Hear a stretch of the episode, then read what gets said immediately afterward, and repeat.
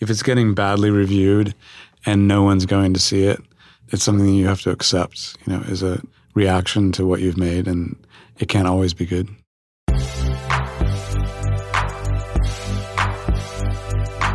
I'm Sean Fennessey, editor in chief of The Ringer, and this is The Big Picture, a conversation show with some of the most interesting filmmakers in the world. 17 movies, 33 years, two Oscar nominations, box office hits, and a spot in the Art House Hall of Fame. There isn't much that Gus Van Sant hasn't accomplished in his filmmaking career. From his early independent triumphs like Drugstore Cowboy and My Own Private Idaho, to mainstream successes like Good Will Hunting and Milk, Van Sant has made modest but powerful movies about outsiders living on the fringes of society that have become etched into the culture. His latest, Don't Worry, He Won't Get Far on Foot, tells the story of the cartoonist John Callahan. Joaquin Phoenix, who got his big break from Van Sant in 1995 and To Die For, reunites with him to play Callahan, an alcoholic who was rendered quadriplegic after a car accident at 21 years old. Van Sant's movie traces Callahan's simple but amazing story. I talked to the writer director about reteaming with Phoenix, the role his late friend Robin Williams played in the film, and where to go after you've accomplished so much. Here's Gus Van Sant.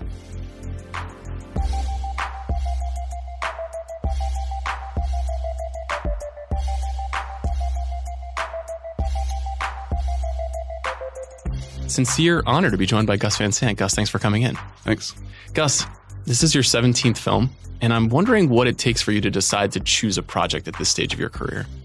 So why this movie? Why now? Um, I think probably all of them are are chosen because they're they're things I don't know about. You know, things that I'm like sort of they're worlds that exist as worlds that I haven't, you know, ever been in them. So I sort of in this case, the world of John Callahan, his quadriplegia, his alcoholism, his cartooning, the twelve steps were all sort of things that were mysterious and interesting at the same time. Do you think of them as an opportunity to just dive in deep and then do a lot of research into those worlds? Is that why you choose them? Yeah. And so, what goes into that? What do you do? Where do you start? Or, the, or that you're building the world from scratch because you don't really know about it. So you're you're following leads, and you know, like sometimes the person next to you knows knows all about it. You know, so you're listening to people talk about it and and creating. Do you feel a need to be really faithful to that? No, I'm not. To the book, you mean? Yeah, to any that's kind of source material like in general, like that's sort of something that gets me involved in, you know, projects in general. Uh, but in this case, I mean, it was an invitation by by a friend or by Robin Williams, who was an actor and a friend um, that I'd worked with in Good Will Hunting, who had optioned the book, and he wanted to play John, so invited me to help create a screenplay for it in the '90s. Yeah, this was many years ago, and and was his passing did that spur this back in your mind this this the idea for this film? Because he died yeah, yeah. because robin died um, sony pictures had called and said um, we have this book. Are you interested in interested in it? Used used to be involved in it. So are you still interested? And i i started writing a new adaptation to see if i was interested and um, before i really fully answered them i created a screenplay on spec and i went in with joaquin and sort of pitched it, something they already owned, and they decided not to do it. So even though they had it, and I was interested, and I created a new screenplay, which was really f- more for me than it was for them, and brought a star in. Brought a star in who was interested as well. Uh, they weren't interested, so they did allow us to take it elsewhere. Interesting. Is that something you've done before? That seems pretty risky to devote that kind of time to something. Um, yeah, I don't remember what period, like when I went in and pitched it, I might have not only done sort of a rough draft, then gone in, pitched it, and then worked on it some more. But with Joaquin, I, I had an early draft. That's so interesting. How important is it to you for you to be a writer on some of your projects now? Because you wrote a lot of your early films, and then you've worked on a lot of uh, adaptations of other screenplays. Is it something you want to do more of as, as time goes by? Do you like doing it when it's yours? Um, recently, yeah, I've been wanting to do projects that are mine. Why? In a lot of cases, you're reading some material that you're relating to and you're kind of bringing to life, but you haven't really constructed it. Somebody else constructed it. You've gotten into the construction.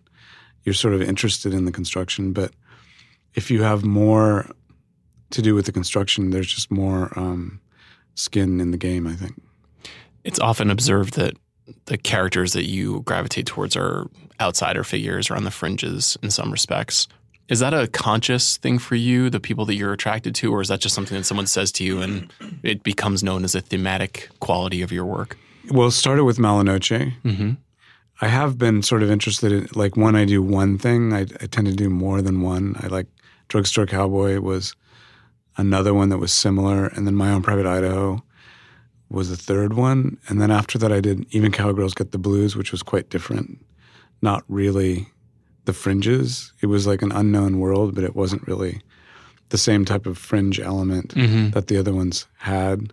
Did you purposefully do that to say, I'm not just the person who does these kinds of stories? No, I, I wasn't really trying to make a statement. I, w- I was just reacting to like things as they came, you know, like um, like something new was welcome because I maybe had done three different projects that had similarities. The newness of Cowgirls was was very welcome. What's it like? You know, Cowgirls was it seemed like it was a complicated movie. It was not as acclaimed as as um, your previous three films. And I was thinking about this with the, the Sea of Trees as well. It was not as acclaimed. You know, what, what is it like for you to receive that kind of criticism? How does your career go forward after stuff like that? Because Um, mo- for the most part, I would say ninety five percent of your films are wildly acclaimed. You take take you know roll with the punches, I guess, because you know if it's not if it's getting badly reviewed and no one's going to see it, it's something you have to accept. You know, as a reaction to what you've made, and it can't always be good. How important is it for you for a lot of people to go see your films at this stage? I you, you kind of always want people to see what you're making. So I mean, it's it's important. Are you doing like a mental calculus for if it makes this much money, it's good, or d- is it, No, no, no. I mean, most of my movies haven't made that much. hmm But you have had a Um, few bursts of massive success too. I wonder if that Yeah. shifts the scales in any way. I mean, not really in my world, hmm you know, and not in the types of films that I've tried to make.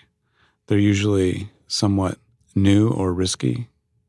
So um, I haven't really been playing that kind of game. I think I would have played if I was playing that kind of game. I would be, I would probably be playing it with a lot more money. Has that has that been something you've ever wanted to try? A, a big, massive production? Yeah, I'd love to try it, yeah. but it's hasn't happened. Okay. I'm not sure why. This is interesting that you're reunited with Joaquin. I feel like the first time a lot of people saw Joaquin was in To Die For, and you got, hadn't worked together since then. Is that right? Uh, no, we haven't.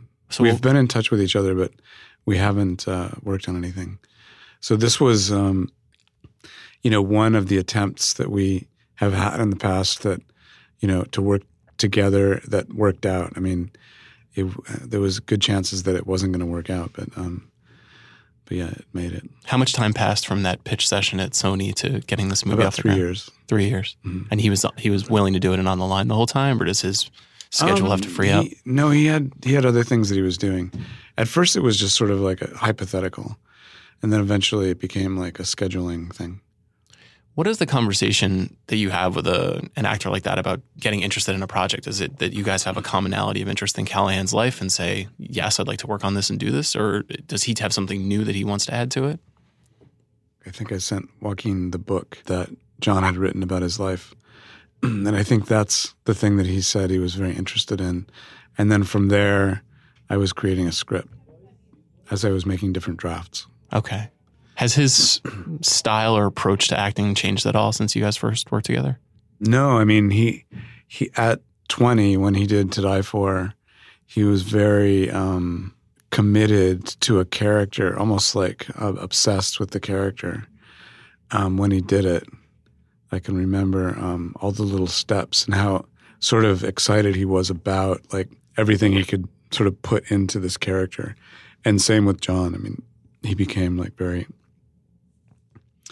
you know, like a student of partly John and then part of his partly his creation of John. Does he spend all of his time on set in a wheelchair? I mean, is it truly immersive in that no, way? no, no, he's not immersive like in a in that kind of a way, but he is like totally studying it all the time. How much access do you have to the? Is there a John Callahan estate? Do they? Uh, do you have to get people to agree to communicate about those things? I mean, we were hoping to get a collaboration with the estate, and we Mhm. met the um, the brothers. He has like numbers of brothers, and uh, who ran the estate, and they were super happy. They knew about the project for years and years since it had been we'd been working on it since the '90s. they were happy that it was finally coming together. So that we accomplished. They had a lot of access to like the cartoons that we, we were going to be using. It was important, important emotionally to have their their um, favor, and then also cartoon wise. Walk me through the building of the character that Jonah Hill plays, who I think is going to surprise some people. It's a really great performance, very different from anything he's done before. You know, how did you land on him, and how did you guys end up getting to where you did with this character? The basics of Donnie were in the book um, when John first went to AA. He was very nervous, and he was afraid to speak, and he was afraid of like everyone there, and he didn't know if it was a cult or or what to think until Donnie walked up to the mic and cracked a joke. And John in his book says he was rocking that Tom Petty look or a Tom Petty look. Yeah. and it kind of put him in perspective and the idea that he had cracked this joke about you know, he had two pairs of pants, one with shit in them and one without, and he didn't care which one he was wearing, which was the joke. Um, but um, from there, um, asking Jonah to play the role, we had filled Donnie out quite a bit, quite a bit, because in the book he's he's in chapter five. A lot of it's about Donnie, chapter five, but it doesn't really go in so far into the details as we do in the movie. That mostly came from building it, you know, just sort of like scene by scene, and also um, John's recollections of Donnie, which were more things that happened in, in interviews rather than the book. He very much like sort of gave Donnie credit for saving his life. So um, it was kind of those two those two things together were were what kind of were inspiring us to make Donnie like a mentor to John. And when Jonah came on, um, we tried to see if rocking the Tom Petty look was possible Mm-hmm. by using a um, blonde wig, and it looked pretty possible. So we pursued that. Jonah added a lot with his just interpretation of what we had written. He has a very interesting style. His Yeah. sartorial approach is uh, is very memorable. Yeah. Um, one of the things that's interesting about this movie is the structure of it and the way that you tell the experience that John has, how he eventually becomes um, uh, injured and is finds himself in a wheelchair, and it's it's a bit shattered at times. And I'm, I was wondering when you when you're writing a story like this, even though you're basing it on a book, are you putting it in that distinct order, or are you building it linearly and then smashing it up when you start editing the film? Well, because I'd already made um, two different drafts with writers. There had been a lot of work already. I knew the book very well. Um, and I think what I was doing when I was writing the new draft was um, just going to my favorite parts and um, writing those out um, without any particular order and then connecting them with um, appearances that he made on stage and also um, working with his own group telling his story. I was sort of connecting the kind of greatest hits scenes that I'd remembered with those scenes just to see if that would work. So it was already smashed up pretty much. Is are those spe- those scenes where he's speaking in front of people? Are those also in his book, or where did those come from? No, they're not in. I don't think that they're in the book. They're. Um, he refers to a night that he he has where it's a night with John Callahan where he's very nervous. He doesn't really go into detail about the performance. Um, there's a number of um, I can't remember where we where we got that. I never saw the actual night with John Callahan. It exists on tape. I found out recently Oh wow! but I didn't get to see that. Um, I think we just made it up. We just, you know, um, I had done enough appearances on stage to like just kind of wing it. Um, John had a lot of things in the book to talk about that we just sort of put on stage hmm about his life, about things that happened in his life. So we took things from the book and kind of had him had him say them on stage. It's really fascinating. What um, like hopefully you can help explain kind of the context of independent film right now. You know, this movie is being uh, distributed by Amazon, which Mhm. is significantly different than maybe how movies were distributed four or 5 years ago. You've lived through, worked through a few cycles of this now. What, uh, what do you make of it in the way that movies are funded? Is it easier, harder for you now as a filmmaker? Well, this particular Amazon release isn't really different from, you know, say uh, the late '80s when I started out. Um, it's even the same people. I mean, the same uh, theaters, the same uh, people that had produced before Ted Hope at Amazon. He's working at Amazon, but he he was originally in the business of financing movies and cobbling together uh, foreign sales to produce movies. Um, Bob Berney is very experienced in theatrically releasing films, so as of yet, it's not that much different than the past for me. Um, in it will end up on Amazon's like website. So in that in that context, it is it is different. That part is different. As a filmmaker, how do you feel about films being watched in those services versus in the theater? Um, I'm all for it. I mean, Yeah. Yeah.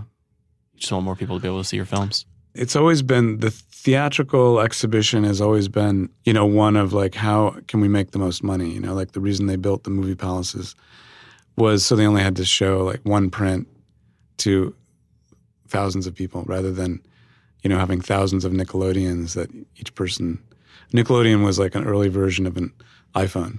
It's about the same size and you watched movies on it like you would watch YouTube. So it's just it's a little different if people are watching it on iPhones or projecting it at home or watching it on a computer. But it's still a, a platform of sorts. So you're you're platform agnostic at this point. I think so.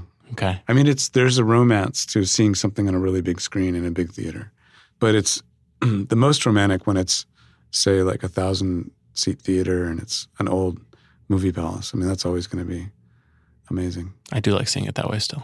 How do you how do you figure out where to go next at, this point?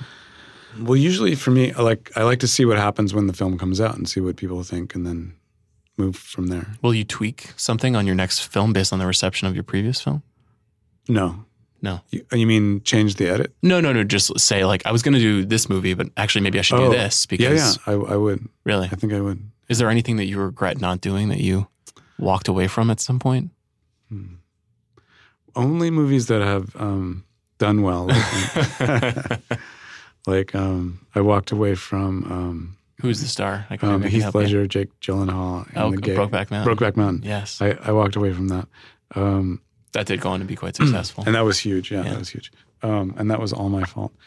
Uh, yeah, that must be mild, mildly frustrated. yeah, But who knows? In the if you were to do it, maybe it would have been a different thing. And yeah, that's true. you never can tell. What's your Call me favorite? by, my, by your name. That was one, oh, interesting. You were almost. but I in- think that definitely would have been different, yes. and probably not. My version probably wouldn't be have been as good. I'm not so sure. That's maybe another episode of the show. Um, what's your favorite thing about making films at this point? I mean, I I like writing them. I mean, it's sort of the the difficulty and the excitement of writing something is is the most exciting thing for me.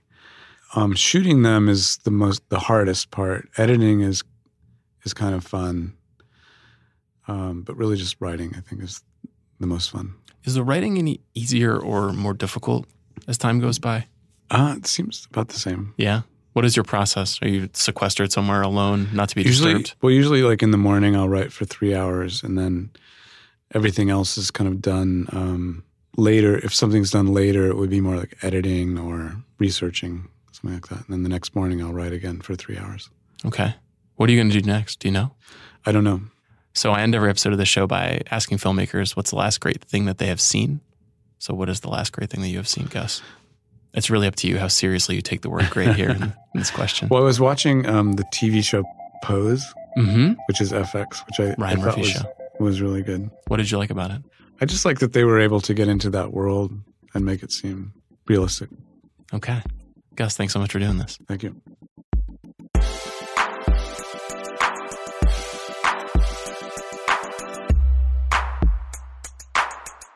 Thanks again for listening to this week's episode of The Big Picture.